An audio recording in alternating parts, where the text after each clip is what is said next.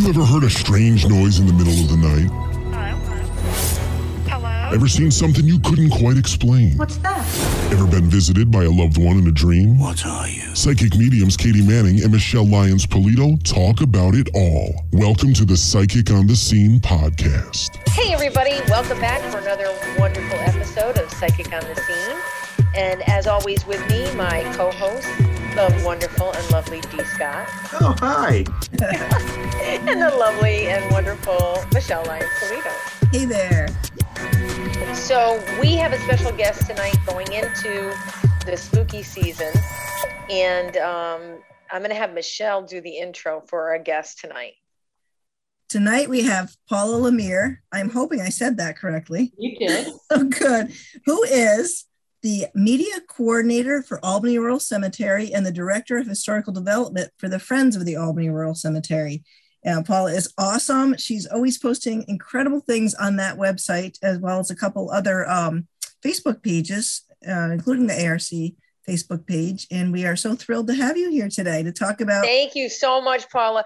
Paula, I've got to ask, you know, like my son sent me a funny um, TikTok the other day that was showing a psychic medium out on a date. Mm-hmm. And it was like the person was talking to people that weren't there and taking orders, and oh, your grandmother wants to order dinner too. So he's making fun of me. And how do I mean? I can I know back in the day how people reacted to me. They didn't believe me, Mhm. or they, you know, were like, "Well, okay, what am I thinking now?" What's people's reactions when you tell them you work for a cemetery? You know, it varies. There's people who tell me, I'm glad you're happy, but I think it's weird. And then there's other people who are like, oh my goodness, that's so cool. That would be my dream job. And I'm like, well, it was my dream job. Oh, that's awesome. Gosh. So you've been there for a while, haven't you?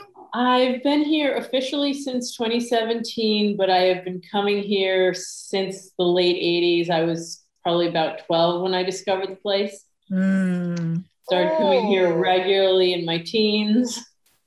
There's So it's a place that always drew you, kind of feels Yes. like home. Yes, it does. There's a It's certain beautiful. feel about that place. I feel the same way. I sometimes I need to drive by. I usually come in the south gate. Sometimes I have to go by instead of stopping, and I, I feel anxiety, like, oh my god, I'm not pulling in. That happens to me all the time. If, if it's a weekend and I'm not working and I'm going to Troy to a certain store on Second Street Yes. I love that store. and I pass the gate of the cemetery, I'm like, oh, I should be getting off the bus here. it's hard to drive by. And sometimes I do. So you wear many hats there. Yes. And uh, I- I mean, Albany Rural Cemetery has great history. We're very lucky in this area, in the capital region. We've got really amazing um, cemeteries with really famous people um, dying to get in that are can't get them boom um, waiting for that. that are are are in there. So Mhm. tell us a little bit about the history of Albany Rural. Well, Albany Rural was founded in response to the deteriorating conditions of the old burial grounds in Albany. There was Okay. a very large burial ground called State Street Burial Grounds, which is now Yes. Washington Park. That had been around for about 50 years and it was overcrowded. It would flood. People would let livestock run in there. There was Hmm. crime around it. So there was a Washington Park. Yep. Yes. So how many bodies were in there before they moved it? 14,000. Shut the door. I didn't realize there were that many people Yes. buried there. And that's, Wow. That's assuming Mhm. they didn't leave some of the unmarked graves behind. Which That we know from. D- Michele and I doing other places that are hauntings and Mhm. um, homes, just like uh, like random areas that they're finding bodies on their Yeah. property because that's what they did back then. Yes. Bury them in the backyard. Mhm. And even in downtown Albany, the parking garage off of Hudson Yes. Avenue, I remember that. there, there are hundreds and hundreds of bodies from the Dutch Reformed burial ground still there. Wow. They did get some though, didn't they? They- Uncover that? It made they- national news. Yes, in the mid 80s, they did some excavation, but they only removed the bodies where they were building the big supports for the garage, Right. and the rest they left sealed. So is this the Oh. big uh, parking garage for like under the uh like the egg, or is this? Uh, no, it's um, Hudson Avenue, Beaver, and Green Street. It's Oh, across, Yes. it's right across from 48 Hudson, which is the oldest house in Albany. Right. I can't wait to, to visit that place. Yes, oh my gosh. I want to come along for that. Oh yeah, definitely. Absolutely. Still waiting. So to Paula, about- so they moved the bodies to now what is known as Albany Rural Cemetery. Yes. And that looks like when we were there, we Mm-hmm. were fortunate pre-COVID to come for a visit and do um, a psychic on the nice. scene on the Mhm. road there. And um, so that has a lot of different sections to it. Is that because of the age or how it like evolved over the years? It's a combination. Um, there's areas that at one time were the prime real estate here with beautiful vaults and fountains that are now secluded wilderness. and there's areas that are very prominent now, which were basically a bog before they added pond and landscaping. And then we Right. had a section where all the graves from Washington Park were moved. And some of those stones go back to the Revolutionary War. Which section are they in, Paula? Which ridge? Section 49. Oh, I didn't realize that. You know where I'm going tomorrow. um, so tell us about, first of all, some of the famous people that are buried there. I know we stood right at the uh, monument or the, the, the burial spot for one. Yes. Well, obviously, the most famous would be Chester Allen Arthur, who was the 21st president of the United States, who was actually sworn in on this date in 1881. wow. Oh, wow. Yes. So he's, of course, he's the big name. And of course, we have Stephen Van Rensselaer. Mhm. Um, I think one of my favorites is a woman named Lydia Mott, who was the mentor to Susan B. Anthony. They met through the temperance movement, and she was a huge influence on Susan B. Anthony to take up the women's rights cause. Oh, that's awesome. That's Yeah. incredible. Because I know And- a lot of people visit Susan B. Anthony's grave, but Mhm. how many people are visiting her grave? You know, a few years ago, she was unknown, but her story is getting out there on social media through the cemetery Facebook page and through Yeah. the Friends of Albany History Facebook page. And after the last election, I found rocks with the I voted stickers placed by her grave and flowers. That's And she was just this, this simple but very strong-willed Quaker woman. And she and her sister and her cousin, they were all very involved with the Underground Railroad. They had a good relationship with Frederick Douglass. And when Lydia was eventually dying of tuberculosis, Susan B. Anthony cleared her schedule, her meetings, her speaking engagements, and came and stayed with her until she passed. Oh my God. So wait a minute, you said another name too. You said Van, who was it? Van Rensselaer. Stephen Van Rensselaer. Van Rensselaer. Was he the one they called the patroon? Yes, he was the patroon. Uh, he owned a huge, huge amount of land in what's now the capital region. He was a founder of RPI, and also his wife was Margaret Schuyler Van Rensselaer, as in the Schuyler sisters, and Peggy. Oh wow! So I have a spooky story that Michele knows I, about, but I'll refresh her memory. Years ago, when we first really got rocking and rolling and going out and doing readings and stuff, I- Mhm. I, was called to a house over in Guilderland, Mhm. and the family for years, where it had been a farm, had had hauntings, and I mean full body apparitions. It didn't matter what generation, Paula, they would see. Um, uh, they would see a Native American, um, and they saw a girl in a white gown. They saw, um, and it would be at different times. Like it could be like the brother just getting done with the farming at night, and he'd look up, and this woman in a white gown would walk out of the barn. And there was like three Mm. barns on the property, like a chicken barn and whatever. So they, when we were doing the investigation and we were hearing children laughing and things, um, I said to her, What was originally here? And she said, Well, the original farmhouse structure, it was like sideways on the property. She said it was part of the Underground Railroad. So- Mm. And so I was like, okay. I said, one of the things I'm going to do is I'm going to contact the Historical Society in Guilderland. I'll get the information. Well, he owned that property. It actually says he never lived Mhm. there, but um, he owned it and he was it sharecropping? It was it was similar to the feudal system. You would have the lord of the manor who would own it, And then he would rent the farms out to tenant farmers who would have to pay him an annual rent, usually in the form of crops, livestock, mm-hmm. etc. And they could pass that rental down through the family, but they could not sell it. Gotcha. Well, they, it's actually in the papers that it was his property. Mm-hmm. It was also in the papers that it was a, part of the Underground mm-hmm. Railroad. And she has vivid memories, the woman that called us to come there, that um, they would be alone in the old farmhouse and they would hear furniture like upstairs moving and it would be moved, Paula, up against the door, like mm-hmm. the interior of the door, like no way that could have possibly happened. They had uh, demoed that house and then they built on that street mm-hmm. um, other houses. So each one of the houses on that side of the road where he owned the farm all reported hauntings. Mm-hmm. They each had say. different experiences mm. on that side of the road. If I went to the other side, nobody reported anything. That wasn't his land. I love that. You get people saying, I don't know how I could have ghosts here. This is a brand new house. I'm like, uh, the land is old. Mm-hmm. yeah, the land, land remembers. Old.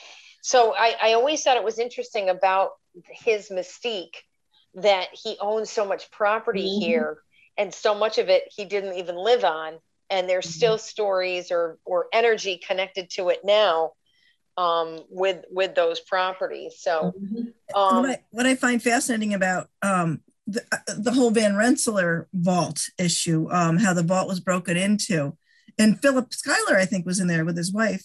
And he probably still is with the Van Rensselaers. Um, Philip Schuyler was originally buried with the Ten Broecks in a vault behind the Ten Broeck Mansion. Mm-hmm. That vault was deteriorating.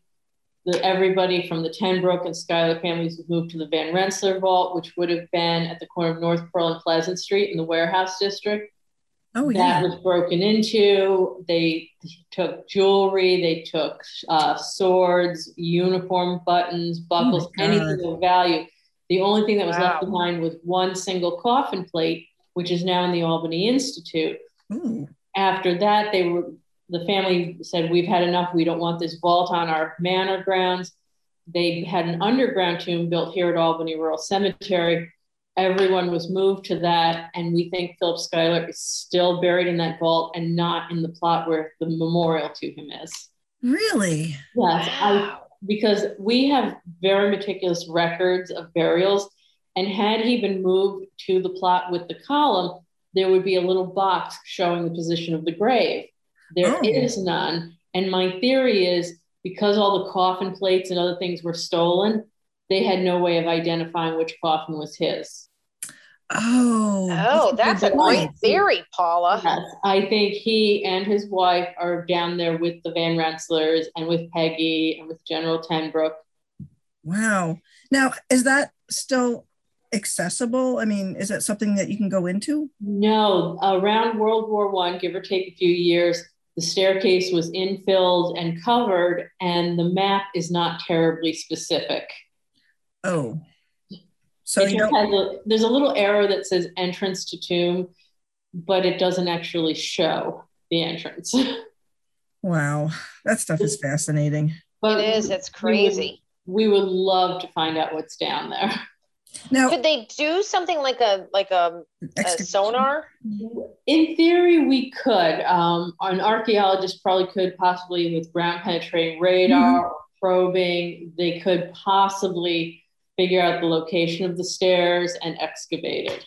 It could be our Tut's tomb or it could be our Al Capone's vault. Love it. Used your, I know you use dowsing rods a lot, finding yes. various things. Have you tried to find the entrance with rods? I have, and I have not gotten a response there. I've gotten a response in other places of the cemetery for other things. Oh, interesting. Isn't it funny because like when our listeners dowsing rods only respond if they want to. There right. it's whatever spirit is handy. So if somebody didn't want you to know where that was, it was like mm-hmm. literally nothing would happen. And then other places you could be just trying to talk to somebody and they're going crazy, mm-hmm. like flinging back and forth. So I, I, can remember one time doing it for a class and I was standing mm-hmm. there just trying to hold them and talk. and they kept like mm-hmm. whipping around and pointing at students. It was crazy. Oh my God. Um, so I know that back during the Victorian era, it was not uncommon, and I know it's happened over here in Vale Cemetery, that people would go like around like on a Sunday, but Sunday um, especially on All Souls Day, Mhm. and go and visit and picnic with their dead family. Mhm. Um, was that a common practice in Albany rural? I mean, it is It picturesque. was. It was. And it's funny because if you go and read the original rule books that were published, the ground rules, it said no refreshments, no picnics. If you have a basket, you had to leave it at the lodge. Wow. But I constantly hear from people who said, I remember my grandmother telling me that when she was a very little girl, her family would picnic there. Aw. And her and my grandmother's grandparents would picnic here. So I hear those stories. So they obviously didn't enforce that rule. Well, they How made them they? Parks. So when you say like it was in Washington parks, they made them into these beautiful Yes. the cemeteries into these gorgeous parks. And there's obviously uh, even when we went through, there's different Right. places in in Albany rural where you literally just want to sit and soak it Mhm. in. yes, it's just Yeah. gorgeous The, there. the whole rural cemetery design movement was actually the forerunner of parks like Washington Park, like Central Park. It had a huge influence on the park as we know it. Hmm. Interesting. So yeah, because every like you go over a knoll or you go through a certain pathway, and it's a different um, feel or vista. Mhm. that you're looking at. So I can now I understand exactly what you're saying.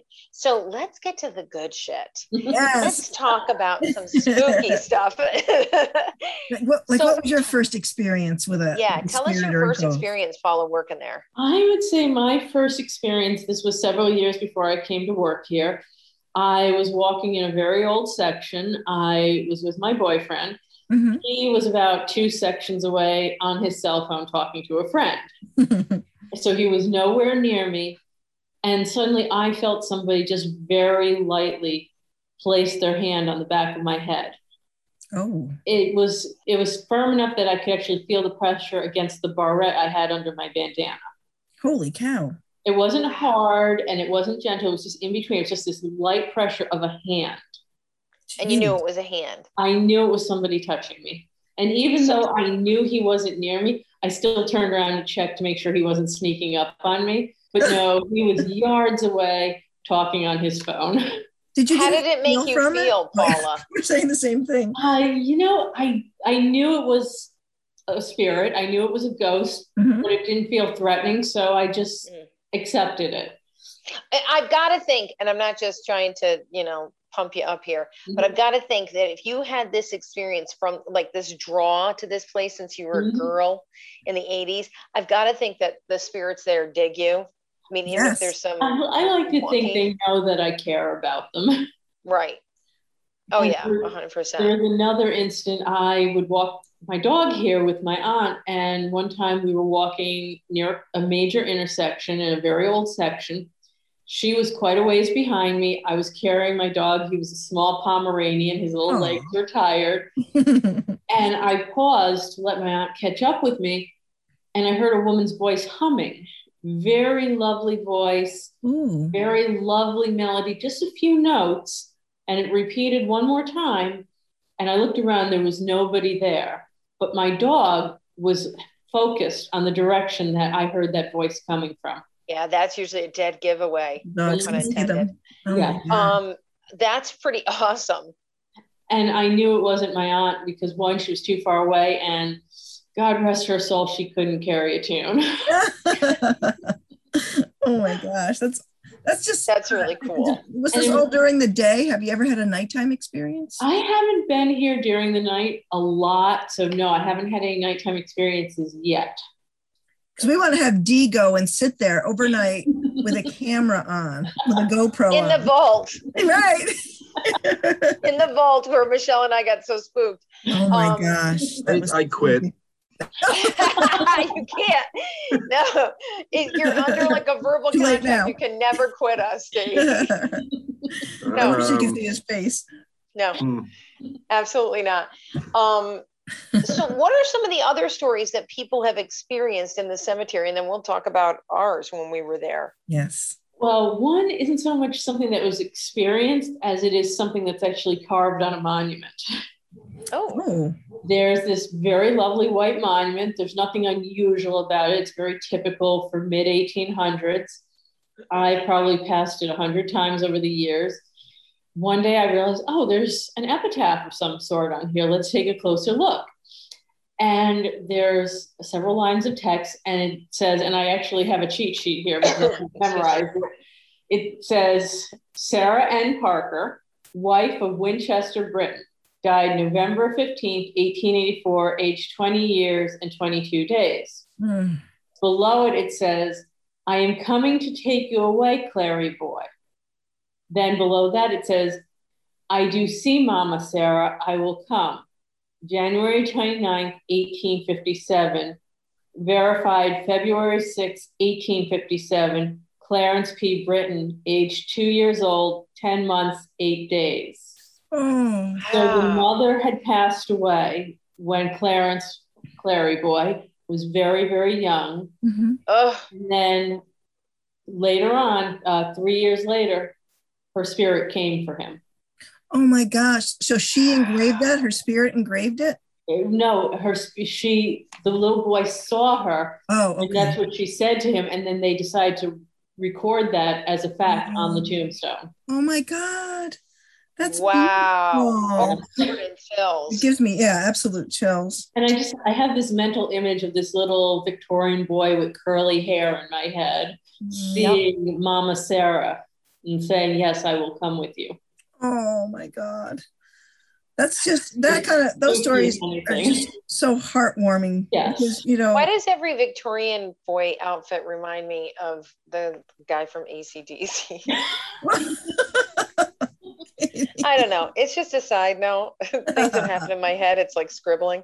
Um, Gosh, beautiful. so when we were there and and we really it, it, it's such a beautiful location if um and we'll talk about it at the end um how you do tours and historical Mhm. tours Mhm. um and people want to get involved they can get involved Mhm. but the day we were there was because Michele's had a great relationship with you and the cemetery and kind of Mhm. highlighting some of the places and, and interviewing you. And then just at the end, we're just, it was our first time together, I think, as a crew. And Yeah, that was our Um, first outing. it was our first outing. And we were like just kind of mom getting along. And Dee was there, Nick was there, and Nick's assistant. So Michele and I leaned over and were looking in those in the side of the hill, Receiving the, vaults. The vaults, Mhm. and we're talking. And I don't know if we were both taking a picture or we were leaning in at the same moment, both prompted. We saw an image yes, we did. move from the back wall out of the shadows, come towards us, and it like it stamped its foot. And the Um, ground shook. yeah, and the ground literally like thudded, like, and that's all like dirt. So for it to have done that, we at the both the same time went like this, ooh, Ooh. and we leaned back on the gate. Mhm. So Nick, not paying attention, immediately starts leaning in, like, "What's going on? What are you guys looking at? What are you looking at?" We're like, mm, mm, "No, that's not a good thing. Don't get in there." And um, and Yeah. whatever it was came home. It came or got in the the jeep with us, It did. and um, it definitely was all over D. Scott. Mhm. Dee, can you do you remember that? Do you remember what you felt? I remember walking up to it. Uh, I know you guys were in front. Uh, Nick was bet- in the middle, and then Sarah and I were the last two. Mm-hmm. Right. And I remember when we heard the foot stomp, I stopped. you guys stepped back, and Nick kept going. It literally felt like a punch in the gut. yeah. Yes, When it all I heard, all we heard was the bang, and I remember saying, "Y'all heard that, right?" And Nick tried to Nick, Nick tried to play it off. He goes, "Oh, there's a car over there." I was like, "That was not a car door closing or anything else." I it had was somebody. in the ground. yeah, I like a had. bowling ball, like someone had dropped a bowling ball. Yep. Well, it happened again, if you remember, because then we walked over to the other doors. By the way, those doors have been closed ever since this, because my daughter and I go through there quite a bit. They're And they- closed because they're actually occasionally in use. The- the- But it's good they're closed. Yes. Oh yeah. They still put bodies in there. Yes. Oh wow. Not as many as before. I mean, in the past, there could be 60 or 100 held over winter. Now maybe it's 10 a year. Is that because of the cold or is it just because of logistics? It's because of logistics. Somebody might pass away, but the family hasn't made arrangements to transport the body somewhere else for burial. So we'll hold it for them. It's called vaultage. Oh, okay. Well, that makes and, sense. And we still record them in the original vaultage ledger, which is this Really? enormous, enormous leather book. Oh, I love that. Oh, that's so cool. But just so you know, Paula, that thing, um, it was the only negative energy I've ever Mhm. experienced there. And we, it, it was sent elsewhere. So Mm-hmm. it no longer is on the earth plane. Let's just put it Bizarre. that way. Absolutely bizarre. We we got we literally got in the Jeep and we were like, yeah, no. And Zipping away. see, I think you said you had like a headache or something else right after it too. I think it developed a little bit later. Um, Yeah. I don't. It didn't. It didn't stay long, but I know that Michele did a, a, a quick clearing on all of us, but it was we hightailed it out of there right after Paula. Everything up to that point was lovely. Mhm. And it's It not there anymore. So no worries, folks. I will say that those vaults, especially the one that says 1858 on it, that is the oldest non-grave structure on the cemetery grounds now. is that the one on the left or the one on the right? Do you remember? Um, it's the smaller of the two, so I believe it's the one on the left. That was where we experienced it. Yep. So And there's a funny story in how that came to be built. Originally, the first receiving vault was a lot closer to the office. There's Okay. that grassy slope just beyond the office, oh yeah. and that's where they built the first vault. And the official reason that I've always read that they replaced it was it was too small. Well, recently I came across a newspaper clipping that mentioned that the workmen used to take their lunch breaks on the roof of the original vault. Oh no. And one day, the roof collapsed under them, and one of the poor workmen and his lunch fell into the vault. Oh no. That's a bad day at work. yes, which was in use at that particular time. Oh, Oh, no. my God. Whoa. That's Talk gonna be about like long so after scary. Right after that, they started building the new one in 1858. Oh, that's so. Have other people reported stories to you, Paula, about sightings, orbs? Yes, um, one of my favorites came from a former groundskeeper here. He had worked here a good 30 years, I want to say. Um, his name was Charlie. And I asked him before he retired, Do you have any ghost stories for me? I love it.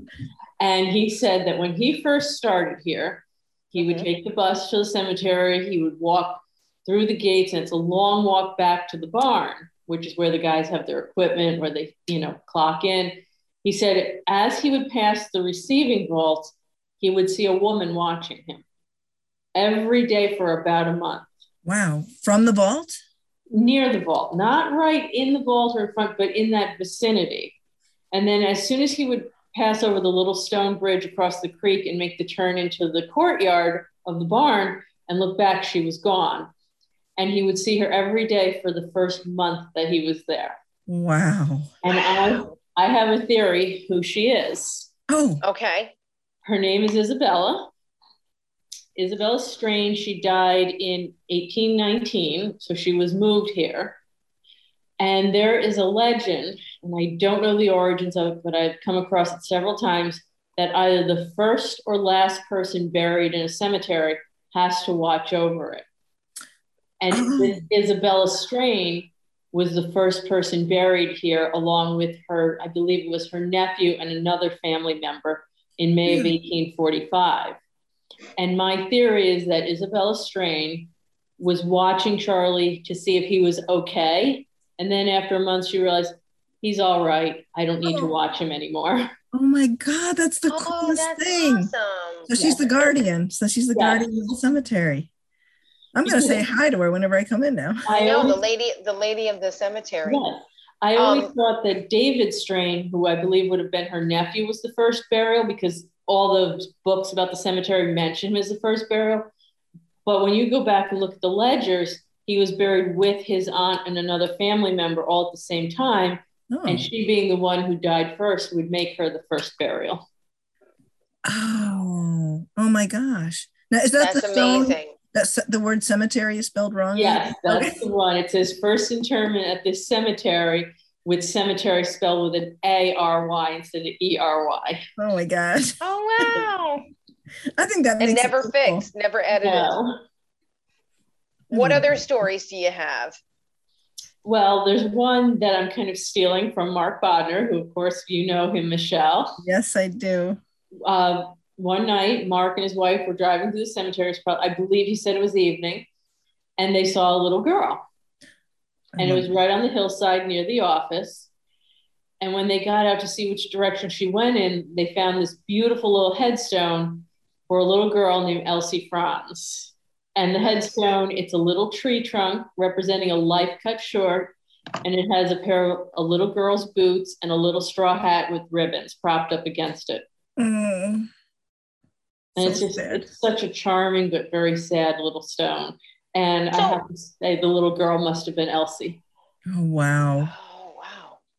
Children always kind of freak me out. I've got to say, Yes. when not just because of the sadness of it, the Mhm. loss of a child, but we know in our biz, if you see a child, sometimes it's not a child, Mhm. Exactly. something else, and Not to scare masking as a child, right? Not to scare everybody, but Mhm. Yeah, because they're trying to, oh, it's a little kid, so you're gonna let your guard down. Mhm. Right, and that other children will play with it. Yeah. Um, you, you bring up something that I find fascinating that I know Michele knows more about is that each of the markers, especially back then, and they're so beautifully carved and done, they have a lot of significance. What's some of the main um, symbolism? You said a life cut short was a Mhm. short tree.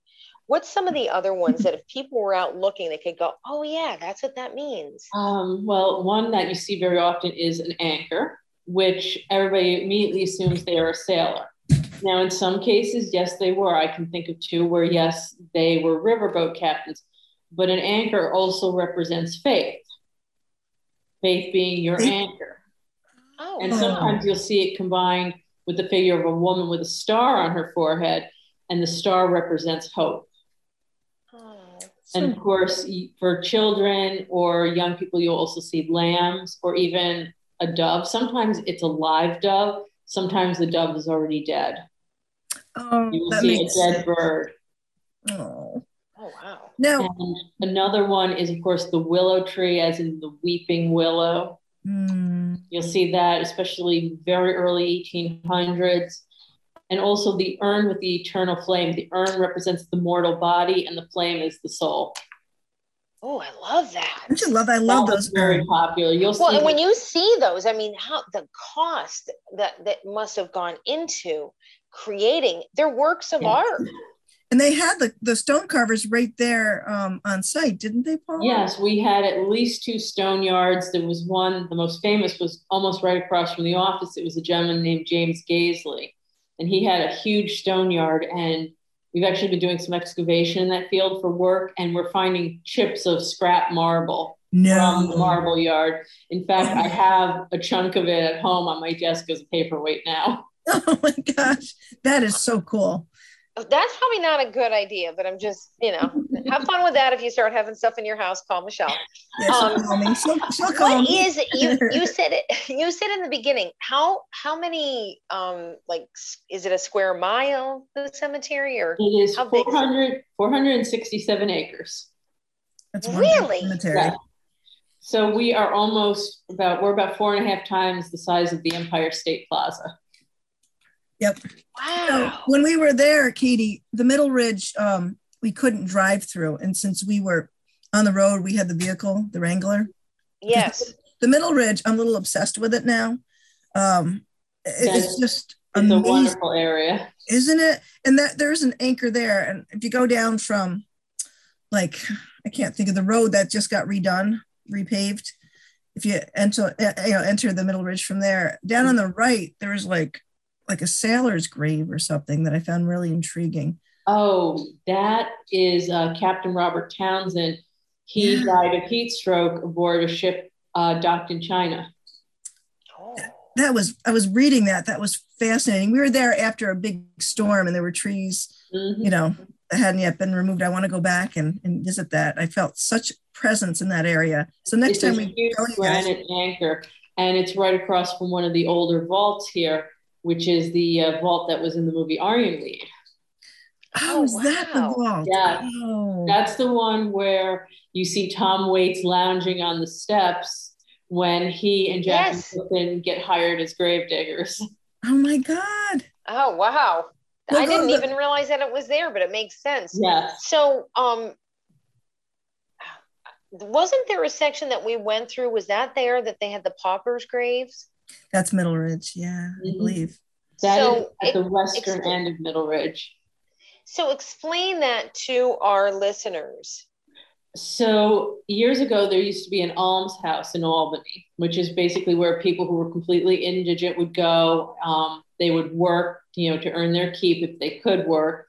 And when they died, they were buried right there on site at the almshouse, which was off of New Scotland Avenue near South Lake and Academy Road, roughly where the New hmm. York State Armory building is.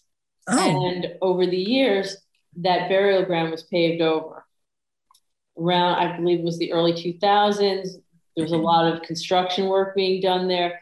And they found all of the graves from the almshouse and they exhumed them and they reburied them here. And there's a very beautiful granite marker in their memory and a I dog. saw that, yeah. Cemetery. did they ever find any records from the almshouse? Like, not enough to match individual graves, but they there is a burial register, which I believe is held by the Hall of Records. okay. Yeah. So we do have a list of names, even though we can't necessarily match them to individual remains. Mm. It's a beaut. If our listeners go out, it's an actually it's a very um, solemn place, but it's beautiful. Yeah, because you go to that part. I thought it was profound because you look, it's like, oh, there's no stones here, there's no burials, but then you realize that it's a bunch of people who we don't know their names, Mhm. and that's why, like Paula said, the memorial to them is just so beautiful. Um, what? Give us some more stories. Yeah, creepy, creepy stuff. I will tell you, there's a, all right. So there's one here in Rotterdam Junction. Mhm. Um, that was uh, Michele was there. It was after the floodings, and Oh, that one. um, Yeah. What is that called? Wilhelma? No, I can't I'm- Think it's got an odd name. The people out in Rotterdam Junction, I, forgive me for not Yeah. knowing it. Um, it's it, I, it was transplanted both the church Mhm. and the cemetery, and the woman at the time lived across the street on Main Street. Um, and she said, "Watch my dog." Her dog's name was Squirt. She said, "Watch the dog," and the dog was a Jack Russell Terrier. Was a maniac. Didn't wasn't even on a leash just ran the property ran all over the place. She and i walk across the street over to the cemetery. As soon as we got to the border he went and would not go in. And she goes come on Oh. squirt come on. Would not go in. Oh, and she said more than one person had seen like a woman in um, mourning clothes with the veil wow. walking between the markers, it definitely had the, the creep vibe. But I think part of it was again the church being moved, the cemetery being moved, that um, it had some extra energy, and there was water and railroad tracks all around it. Oh so, my gosh, it's it's the, the trifecta of haunting. yeah, it's the trifecta for for haunting. So so um, yeah, I think I always think that stuff is interesting where you just kind of take for granted when you're driving down, you know, 5S, Mhm. Not paying attention. Paula, can you Um, tell us the story about um, the little the little girl whose marker is missing?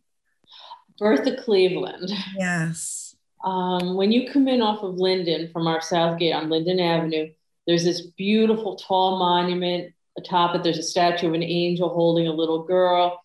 And on the base, there's a little space with little metal prongs where there would have been a statue of a little girl named Bertha Cleveland. And the story behind it is just absolutely tragic. The family, Frederick Cleveland, his wife, they were quite wealthy and they had built a beautiful house called Gray Ledge on what's now Van Rensselaer Boulevard. Mhm. No sooner did the family really settle into this beautiful house when their little girl Edith, who was about two years old, got very, very sick. And she died in her father's arms. And the last thing she said was, Papa, I want my dolly. Mm. And it actually says that on the back of her headstone. Oh, And the little child in the angel's arms is Edith. Not long after that, her older sister Bertha became very sick. oh, And wow. she lasted a little longer because she was older and stronger. And the last thing she was saying to her mother was she was talking about what she wanted to buy for her parents and her siblings for Christmas. Mm. And she passed away. And they later found out when a third child got sick, the family doctor said, I think there's something in this house that's making your children sick. Move back to your old house in Albany. And it turned out when they were doing some construction on Gray Ledge, the workers had broken into a pipe that was leaking sewage into the well that provided the drinking water for the family. Oh, Mm. wow. And that virus is what was killing the, the two little girls. Mm. And unfortunately, the beautiful statue of Bertha Cleveland disappeared in the 1990s. We don't know who stole it. There's a theory that Gary Evans, who was a, a serial killer and art thief, he- everyone suspected Oh, him. yeah. Yes, he died jumping off the bridge near the cemetery, Menands Bridge. but he denied ever touching that statue. He admitted to a lot of his thefts, he admitted to his murders, but he did not admit to stealing Bertha. And we have no idea where she might be. She's been missing since the, I want to say, 1993, give or take a year. And it was just Wow. such a beautiful statue. She was holding her school books under her arm. She has the little high button shoes, the ribbon in her hair. And you know, she's probably in someone's garden and they probably That's- don't even I was just it. thinking the very same thing that nobody's even suspecting it. Right, because it's not something that you would have stolen to melt down for scrap metal. It was marble. Somebody stole it and sold it, and somebody probably bought it because it's just this charming statue. Not really. Aesthetically, it's beautiful. Mhm. Wow. Um, Woestina was the name of the cemetery. I was going to say that. Yeah. you must be psychic. Um, I knew it was something with a W, but I I just thought it was fascinating that they I always did think that. wisteria. That's no, Yeah. that's flower.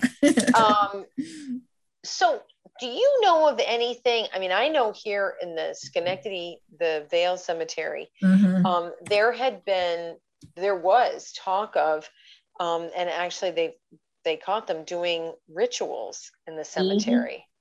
So that's such a '70s thing. God, Yes. the '70s. That, that was a filthy era, right? Come on, folks. Uh, Right. so 70s but um do you have any stories of that happening where people were in the cemetery and maybe doing um you know witchcraft or necromancy Not really. I mean, occasionally I will find candles in rather random places. I once found a candle in front of the receiving vault, another time in front of the Ironweed vault, but I've never seen anything sinister. oh good thank Just god Gary Evans was the most sinister. Um, well, in the 70s, there was a vault that was broken into, and Oh. it seemed very sinister first. Somebody stole a skull and a ring, but that was basically a fraternity prank. They found the skull in somebody's frat house. Oh my God. oh ah that's chilling I Yes. can't imagine. I just can't. Th- think about the karma of that listeners think about the karma of that it's like right up there with playing with a ouija board like Yes. yeah, you're like i don't care how grave. drunk you are that's just not a good call No. Yeah. not a Never. good look Do not desecrate the graves, please. no no And I have been inside that vault since then. Oh, you ha- is that the one with the beautiful window that you took a picture of? Um, it's one of the ones with beautiful windows. Wow. You take that. We You end opened, up we in the opened two the same day. One, both of them had beautiful windows, but both very different. Oh wow. You end up in the coolest places. i I'm always know drooling when I'm looking at your Facebook page. I'm like, oh my gosh. And you find a lot of like Tiffany, is it windows and That's Tiffany gravestones? windows, Tiffany crosses. I mean, Tiffany Studios had a whole side business doing funerary art. Wow. They even did Wow. cremation urns. Do you do a tour of the of the Tiffany? um, Uh, we artwork? just did a tour of the Tiffany's uh, a couple weeks ago, No, I missed it. Darn it. we're hoping to do it again in the spring because it, it went over so well that we have a waiting list. Oh my gosh. that's awesome You guys have the best programs there. I know you do. Um, I know that you do a lot of the media and the writing, Yes. Colin, but are you guys going to be doing something or are you going to be putting out anything that's like a publication? Well, we do have a newsletter, but we're also hoping to actually add more books to what we have. We have book These Exalted Acres that Paul Grondahl did, and um, but we're hoping to do more in the future, like some books on like famous women here, maybe on famous artists. The last six months or so, we've been kicking around a lot of new ideas. I, I, I definitely you talk about being psychic. I definitely can see that, um, and the stories are are just so amazing. Um, a story I've heard consistently about from Albany Rural Cemetery was a, a, a I'm not even sure. They never said where. I think it was at the south gate entrance into the left there near the, the wizard's crypt. I've heard people call it that. Um, a man and a woman um, in their pajamas floating around holding hands. Mm-hmm. I have heard that story and I've never been able to trace the origin of it. So it could just be an urban legend type yes. thing. So I'd love to see that. mm. Michele, have you had personal experiences? Because you're there a lot. You know, I don't have as many. Oh, you know, I did. I, that, I, I lied. Um, I've had a lot of experiences. I, I volunteer with cleaning gravestones, and when I'm cleaning a gravestone, I have this thing happen where I kind of feel like I almost like go into some kind of trance, and I start mm-hmm. feeling that person's life, and I start um, like connecting with them, and I always have such a sense of care, like like I'm caring for them, even though it's their stone and not their actual self. Yeah, but it is kind of, you know, it's, it's their it's name, a, right? It's in a way almost celebrating them. Yeah, I just feel like I'm like I've heard that you die twice. Once when you die, and the second time is when the last time your name is spoken. So I always go through and I, you know, I'm goof, goofy like that. I'll read names. It's like, oh, you're not dead. but I was piping up um, the North Ridge, back where there are a lot of um, Greek families buried, Paula. Yeah. I don't know what section that is, but I was up behind there and I was waiting to pipe.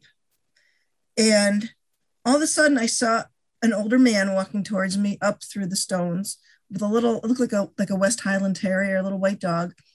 And he's walking up and I'm watching him and I'm expecting him to come up and ask me like when he got under your kilt, which is the usual question when you're wearing a kilt.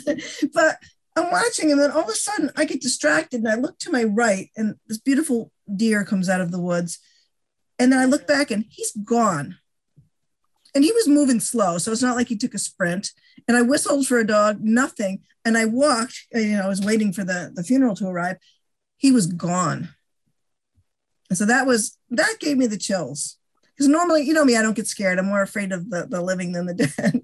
but that one, you know, he was just ambling through like a guy looking for a name. And I came away with the feeling is that he was looking for where he he himself was buried. It had taken him a while to get there. And when he found wow. himself, that's when he disappeared. Wow. So hmm. other than that, it's mainly oh yeah, Dennis has had experience. Well, I was with you guys. We're gonna just not talk about the Olmsted experience that we had while we were okay. there. Okay. You tell it.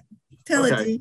I don't I don't fully remember everything. I remember standing there getting ready to start the video for the Ghost Wrangler thing. Mm-hmm. And we were talking amongst ourselves and we I remember looking over at Katie who had gone bye-bye uh, from this yeah. world. She just kind of glazed over. and I was like, that's new. I mean, I've, I've seen right. I've talked before and seen people's eyes glaze over, but generally not like that. Um, and it's usually my children. But uh, but Katie kind of looks at all of us and goes, "Does anybody else see the guy?" Yeah. And me, Nick, and Sarah were like, "No, because we can't." Um, and it was she described him as very stoic. He was wearing a uniform. So there, wasn't he? What's and he that? was circling us. Yes, he was. He was like doing laps. Uh, and we were yep. by the president's grave at that point. Yep. yep. And from what I understand, impatiently yet patiently, um, and Katie did. She goes, I, I keep getting the name William, uh, which nothing. Uh, there was a whole bunch of Williams bar- buried right around Chester A. Arthur, but nothing struck then. And then we finished shooting that. We we got our shots from there. We drove a little bit, parked the Jeep. I remember me and Nick getting out. You guys got out, and Michele, I think it was, goes, Did anyone else hear? They're here. And of course, yeah. Uh, we didn't hear that again. yeah either that and plus me and nick were just talking amongst ourselves anyway and we walked up it was a couple hundred feet we walked up and we found the william olmsted site and the whole family was there and i remember katie got the message it had something to do with family and land or something to that Oh, effect. And there was a lawyer, something with a lawyer too. A lawyer then- and, some dispute with the land. And Michele said that she was because she was standing over the little girl's grave, and she said that she could feel the little girl reaching her arms up like she wanted to be picked up. Which once which I, got did. Yeah. well, once I got back to the radio station, because you're like, I feel like she wants me to pick her up. And when I did some research on the name, um, it turned out the little girl had drowned in a river.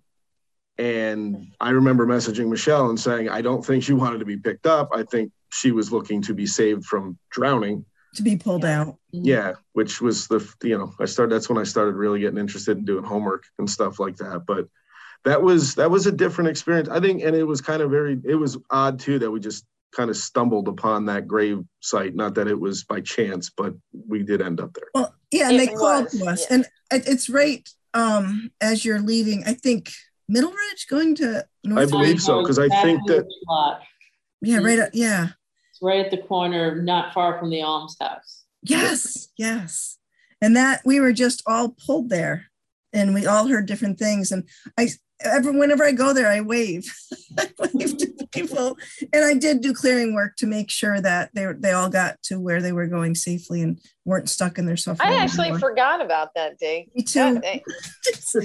In fact, we were getting ready to shoot and everybody kept talking and it was so distracting. Now I remember I was watching him and Watching he him was and and we were like, move up a step. And I'm thinking, this guy's not gonna like this. He doesn't like us like tromping around on this stuff. Mm. And that's when I finally said, Does anybody else see the guy? But see, he was a Civil War soldier, wasn't he? Yeah, he was. because I think is he the same one that I went to um, the Buffs meeting, which um, Mark Bodner and his his uh, wife Carol go to, and they had a slideshow of various Civil War soldiers, and his picture pops up, Hmm.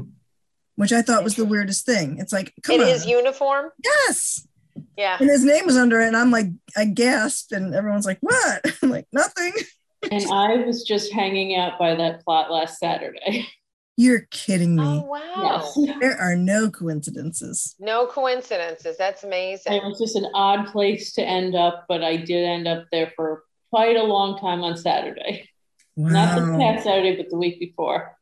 Now, do you how do you end up places? Do people ask you to do research, or are you looking through books and then you go and check out the site? It's a little bit of everything. Sometimes I just wander. Sometimes I'm looking for something specific, but along the way I get distracted by something. And sometimes I am looking for something specific. Tomorrow I have to go out and I have to take some measurements for a headstone that needs replaced. I have to take some photos and some notes. But I know that between the office and the hill where that stone is, I will probably make 20 stops because something will catch my eye. Oh my god! And how fascinating that you've been there all this time and you're still like discovering or finding things. Yes, So here's a, a strange side story. I'm Mm-hmm. telling Jimmy, my boyfriend, that I'm doing this podcast. I said, listen, got to have dinner early because I got a podcast tonight, blah, blah, blah. And it's, you know, Mhm. with Albany Rural Cemetery. And he goes, oh, we just got a job doing a repair in there. No way! he said um, and they actually called me in the office and said listen it's on a vault a vault in the cemetery and they know that jimmy's okay with ghosts. So they're like um, we're going to send you on the job because none of the other guys want to do it. Oh i'm sure the other guys would. But he's i said oh yeah that's an interesting place. So yes he's one of the masons that's going to be doing some repair work there terrific. We'll have to come Yes. and heckle him. We'll, we'll go heckle him while he's doing that. yeah right hide someplace over the knoll And he wouldn't out. care.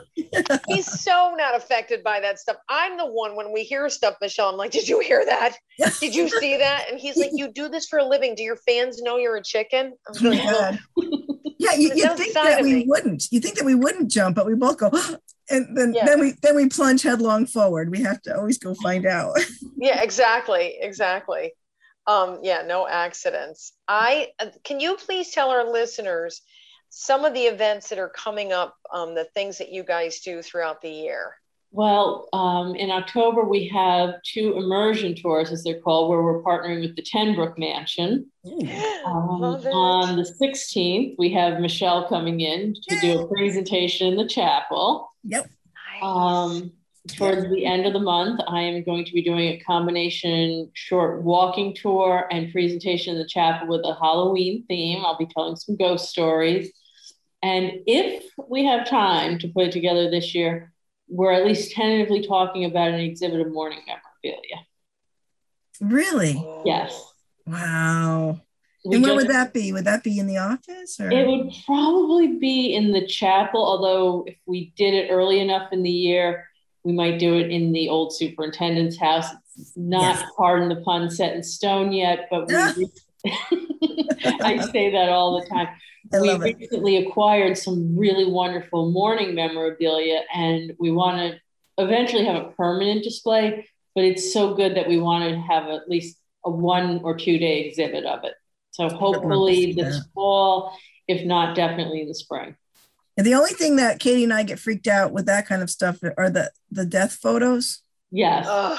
I don't think we have any of those. We haven't even inventoried the collection. oh God, that freaks. Those- You're right, Michele. You just gave me a chill. Like, uh, yeah, yes. I don't like those either. Yeah, they're they're just the creepiest things. And I say that as somebody, I love old, old photographs. I bought random photographs off eBay if I just liked the way the person looked. And I, cool. You know, if, I, if they had a name that I could attach to Albany Rural Cemetery and I could match them to their grave. So I have maybe about a dozen old, old 1800s photos, but I stay away from the postmortems. They're just, even for me, they're too creepy. Creepy as hell. we had one that was haunted. That's why Katie and I um, we were, used to work with a, a a different ghost investigation group, and the the one guy he couldn't resist. He anything with negative energies attached. He, he keep in mind, I had seen this death portrait in the location it originally came from, which was a place over here on Erie Boulevard, um, an old pub that doesn't exist no anymore. way. and the owners of the place were like you know we're having all this like we have like people that don't want to go down in the basement and um, i said all right well take me down there so i go down in this basement and of course in the old any place that's here near the stockade you know everything was that in particular was right on the erie canal. So Mm. underneath the it had these rooms. So clearly they were bootlegging and and they said that. They said they knew that it had you know kind of a mysterious past. So in talking about that she turns me into this one room which looks like it's got furniture and junk and there's the death portrait on the wall. I literally did one of these like when i saw it and i go where did that come from? She I think she said it was either somebody from their family or it was there when they got the place. No God, that's the beginning of every horror movie. So I I relay it to our old buddies there. He goes and does a ghost investigation. The next thing I know, I get a phone call from Michele and said, he's got some death portrait that he took from that place and he's been driving around. He had an accident. He had, I mean, all insane things. Horrible Paula. things happened to him. I was like, oh yeah, get rid of it. I finally said, you need to burn it. And I, I'm not at all about destroying history, but oh my Mhm. God. Oh, it was awful. Yeah. And I was riding, I, they drove me out to uh, an investigation that we, well, they did. And I go, I would go and use my spidey senses afterwards uh, out in Hoosick Falls. The whole damn time that thing was under my seat. It's like, come on. oh, God. So, yeah, definitely. That'll be great to see. I hope you guys get a chance to get that exhibit together, Paul. I'd love to. To peruse And. Paula, how can people find out more about this? They just go on the the website. Um, well, we're about to relaunch our website. We've been we've spent months working on a new website.